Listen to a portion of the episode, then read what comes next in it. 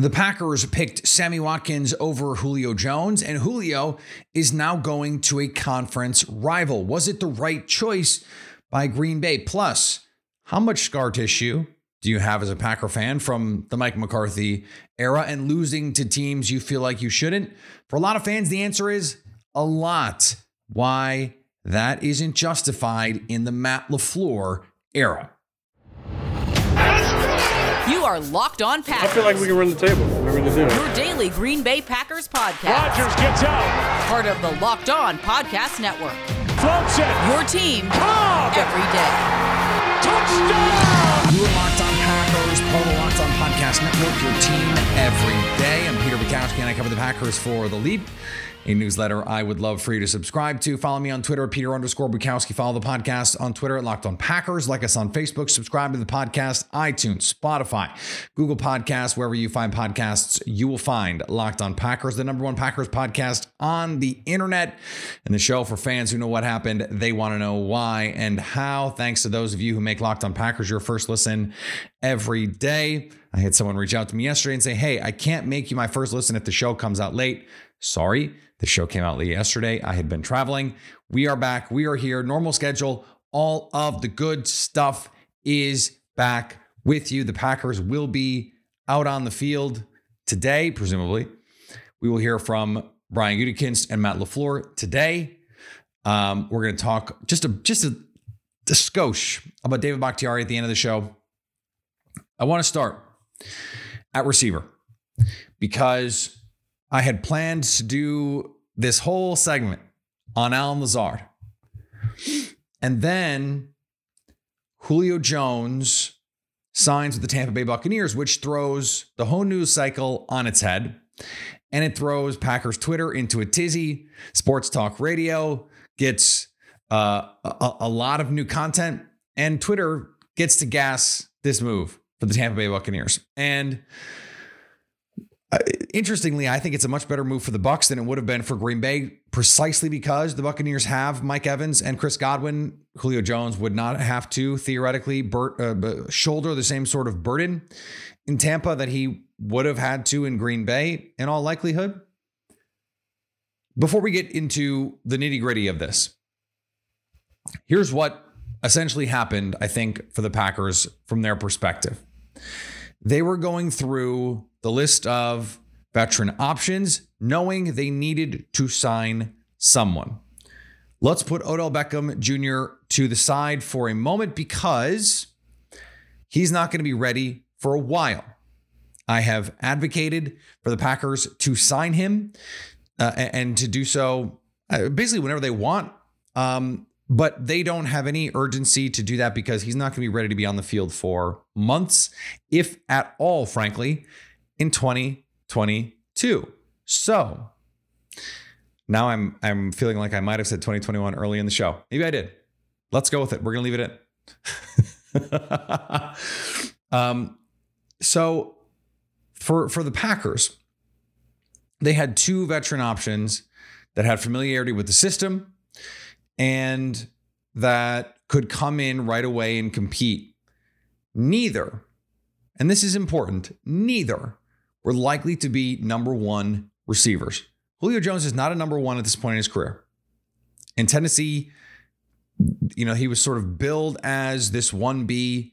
That never materialized because he wasn't able to stay on the field and because physically he's just not the guy he used to be. Sammy Watkins hasn't been a number one in years, really since his days in Buffalo. Uh, and so you bring him in as a solid complementary veteran. How much of that is faith in Allen Lazard and Randall Cobb and the rookies that you eventually bring in? Because remember, when they signed Sammy Watkins, uh, we did not know what their receiver room was going to look like uh, with the with the draft and and everything that can potentially follow. There are still things that can happen in that room, but I think the Packers made the, the decision to go with the younger player, and by the way, not younger by a little bit, younger by a lot, and someone who, if they hit in their mind is more likely to or is more likely to hit a higher level of upside. I think that was the calculation. I, think it's fair if you are the Packers to look at it that way. I also think it's fair for fans to say, I would have rather had Julio Jones. I personally would have rather signed Julio Jones. I, I don't think, though, that the difference is that big. And I think the Packers also looked at the landscape and said, after you come out of the draft with Christian Watson and Romeo Doubs, if you want to add Samori Toure in there, you can. And with Allen Lazard and Amari Rodgers, it doesn't make sense to have two of these aging, physically diminished veterans on the team to go out there and take reps away from the young players that you're excited about. This is a little bit of the Ted Thompson DNA. I think that makes sense. I don't think it would have been wise to sign both guys after the draft. Now, if you if you only come out of the draft with Christian Watson, and he's now on PUP, although it's not expected to be a long-term deal, um, then maybe you maybe you feel the need to go out and get someone else. But they come out with two, maybe three guys that they think can make their team. Randall Cobb is coming back. You have Amari Rodgers and Allen Lazard has the ability to be a much bigger part of this offense than we've seen.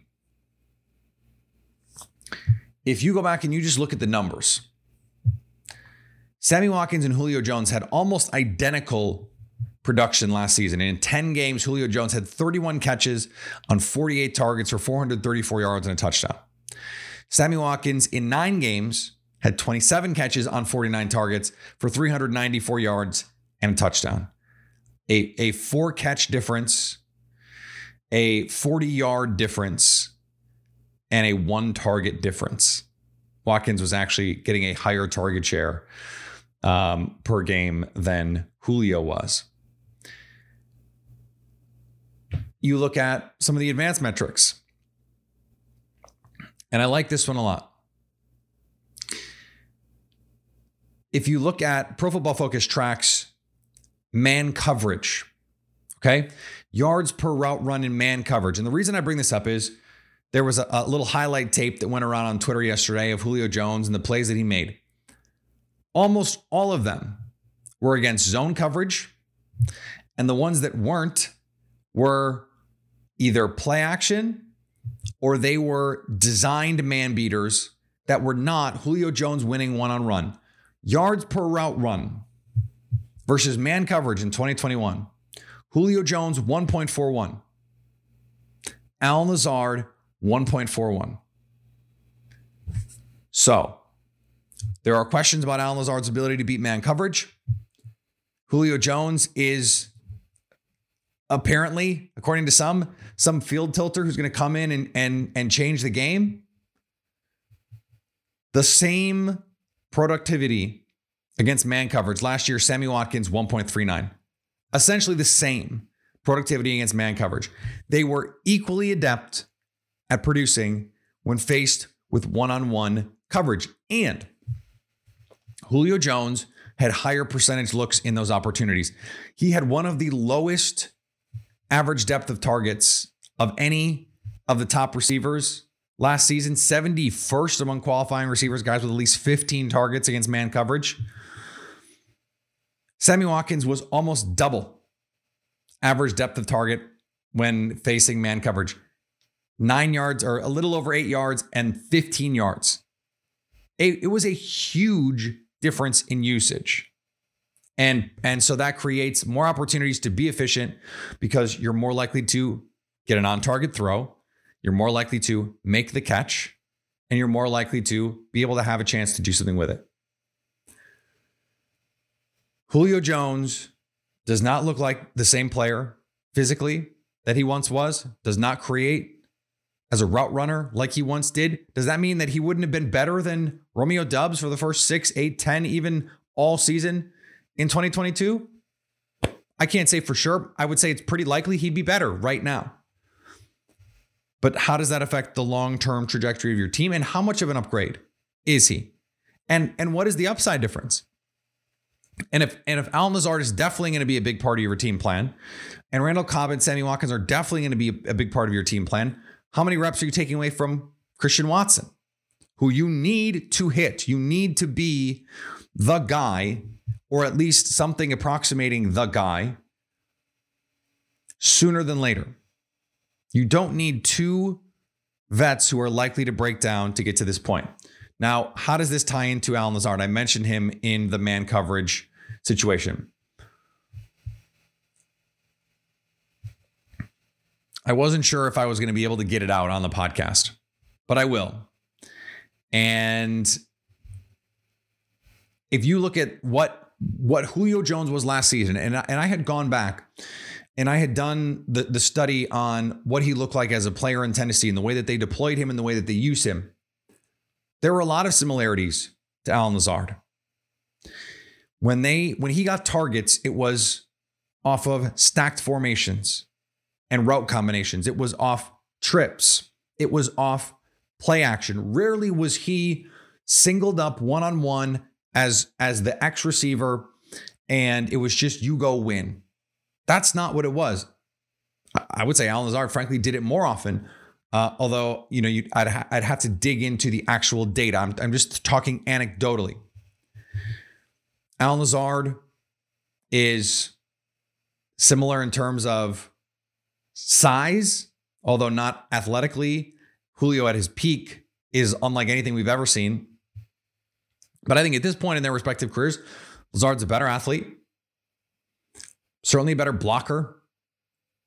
He's going to play the H sometimes if you want him to, power slot.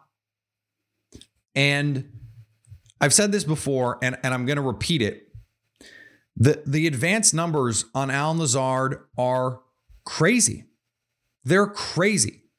He has been so good in a small sample size. And, and what I wanted to put put out there is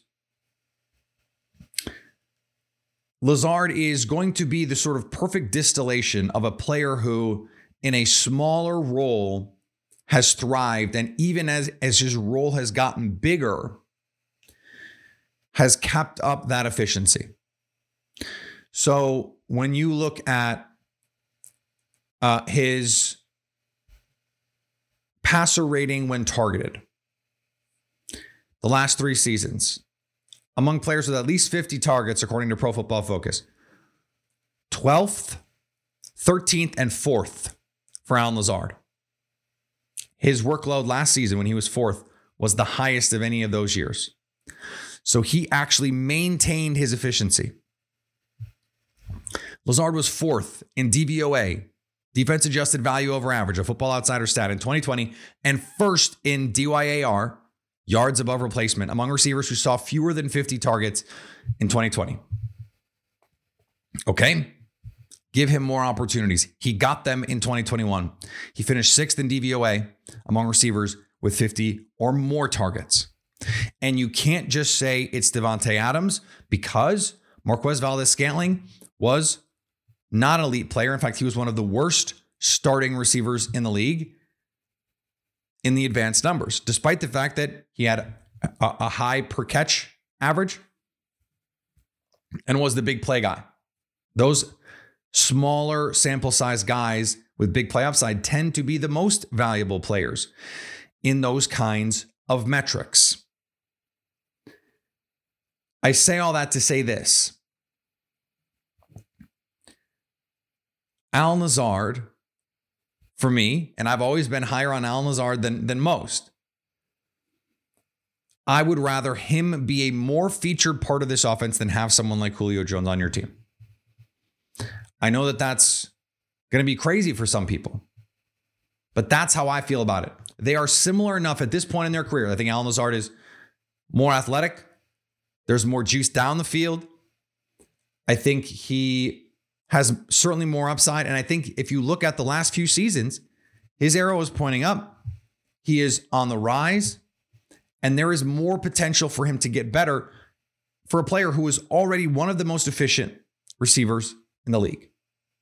Now, how does that change without Davante Adams on the field? We'll see. But remember, Julio Jones was out there last year with AJ Brown on the field. Now, not the whole season, of course, but Julio wasn't out there the whole season either. Sammy Watkins was out there playing number two to Hollywood Brown, not exactly, you know, Jerry Rice. And they produced at a similar rate.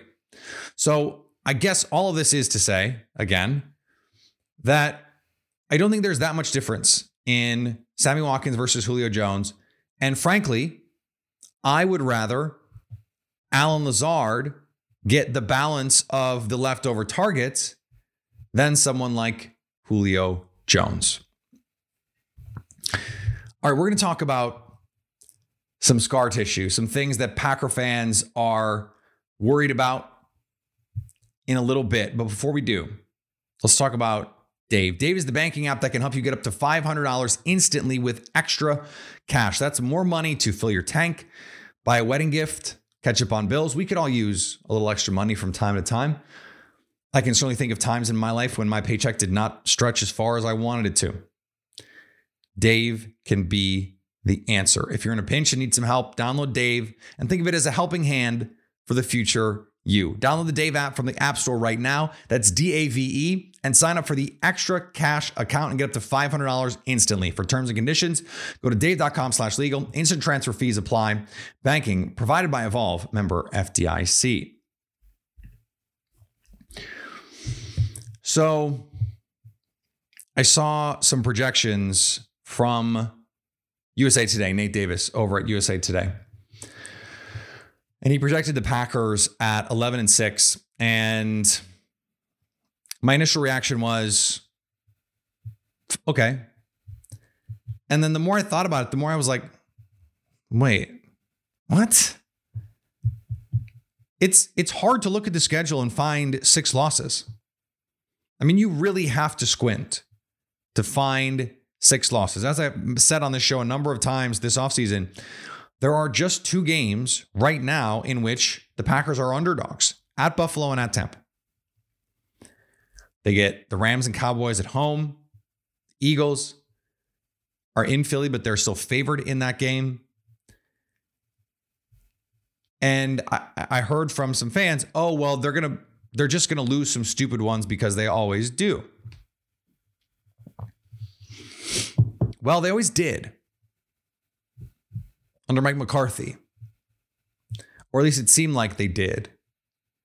And it's not that they haven't lost games that they should have won under Matt LaFleur. In fact, I think there are a number of games that the Packers have lost to teams that we would say are are worse than them.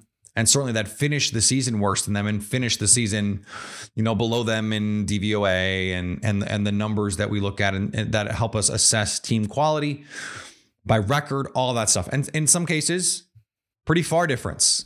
Really just one or two cases like that. But they haven't really had that many games where you go, how did they lose to that team? How did they lose to that team? So I went back and looked. And the reason that I thought that is because in three years of Matt LaFleur coaching, the Packers have only lost 10 total games. And it's only nine in games that matter because they lost the Lions game in week 18 last year in a game that did not matter. And they lost a game in which Jordan Love played. So they've really only lost eight times with Aaron Rodgers at quarterback in three seasons, which on its own is remarkable. But here are the teams that they've lost to. Let's take the full breadth of it. The 9 and 7 Eagles, that team went to the playoffs. The 5 and 11 Chargers, kind of weird. The 13 and 3 49ers, that team went to the Super Bowl. The 11 and 5 Bucks, that team won the Super Bowl. 7 and 9 Vikings, eh, kind of a weird one, but that's a division game. The 11 and 5 Colts, that team went to the playoffs and that was on the road in a game that the Packers were driving to go or win and MVS fumbled. The 9 and 8 Saints in one of the most W I think top 2 WTF outcomes of the Matt LaFleur era. The 12 and 5 Chiefs, that team went to the playoffs. That was the Jordan Love game. And an 8 and 9 Vikings team. That was this past season in a shootout when Darnell Savage dropped two interceptions that would have sealed the game. The 5 and 11 Chargers team is the only game that they lost to a team more than two games under 500. And if you look at the division games, they lost to a below 500 Vikings team twice. Take the division games out, the Chargers game is the only weird one on the list. Coming off a bye, they just got beat up front. They didn't respond well. They were playing in that soccer stadium in like Carson, California, or wherever that was. A very weird situation. It was mostly Packer fans. They just kind of no showed. Something they did a couple times in 2019, including in the NFC Championship game. But you're talking about eight regular season losses in three seasons. Two of them came to teams that went to the Super Bowl. One in one in four losses. 25% of their losses in the last 3 years came to Super Bowl teams. Another 25% were to division opponents. That's just going to happen and 6 of the 8 losses were on the road. This team, generally speaking, does not just no-show. They don't they don't trip over their ties. They don't fall into the bowl of soup. They just don't do that. Now, have they produced in the playoffs the way that you'd like them to? Not always. Not always. That's just the reality. But that's scar tissue from the Mike McCarthy era, where you have to worry about every team on the schedule because they might just not show up. That is really behind them. Now, week one last year, I think, again, that might be a one you just throw out the window because Aaron Rodgers offseason, everything that happened there, they come out feeling themselves a little bit too much and they just get blown off the field. That game was never really close. All the other games were the Packers, even in, in those Viking games, had chances late to win. I think you can make the case they should have won both those Vikings games. Had a chance against the Eagles. Remember, that was um, the, the crazy goal line non pass interference call. Now, the Chargers just beat them. The 49ers just beat them, and the Bucks just beat them.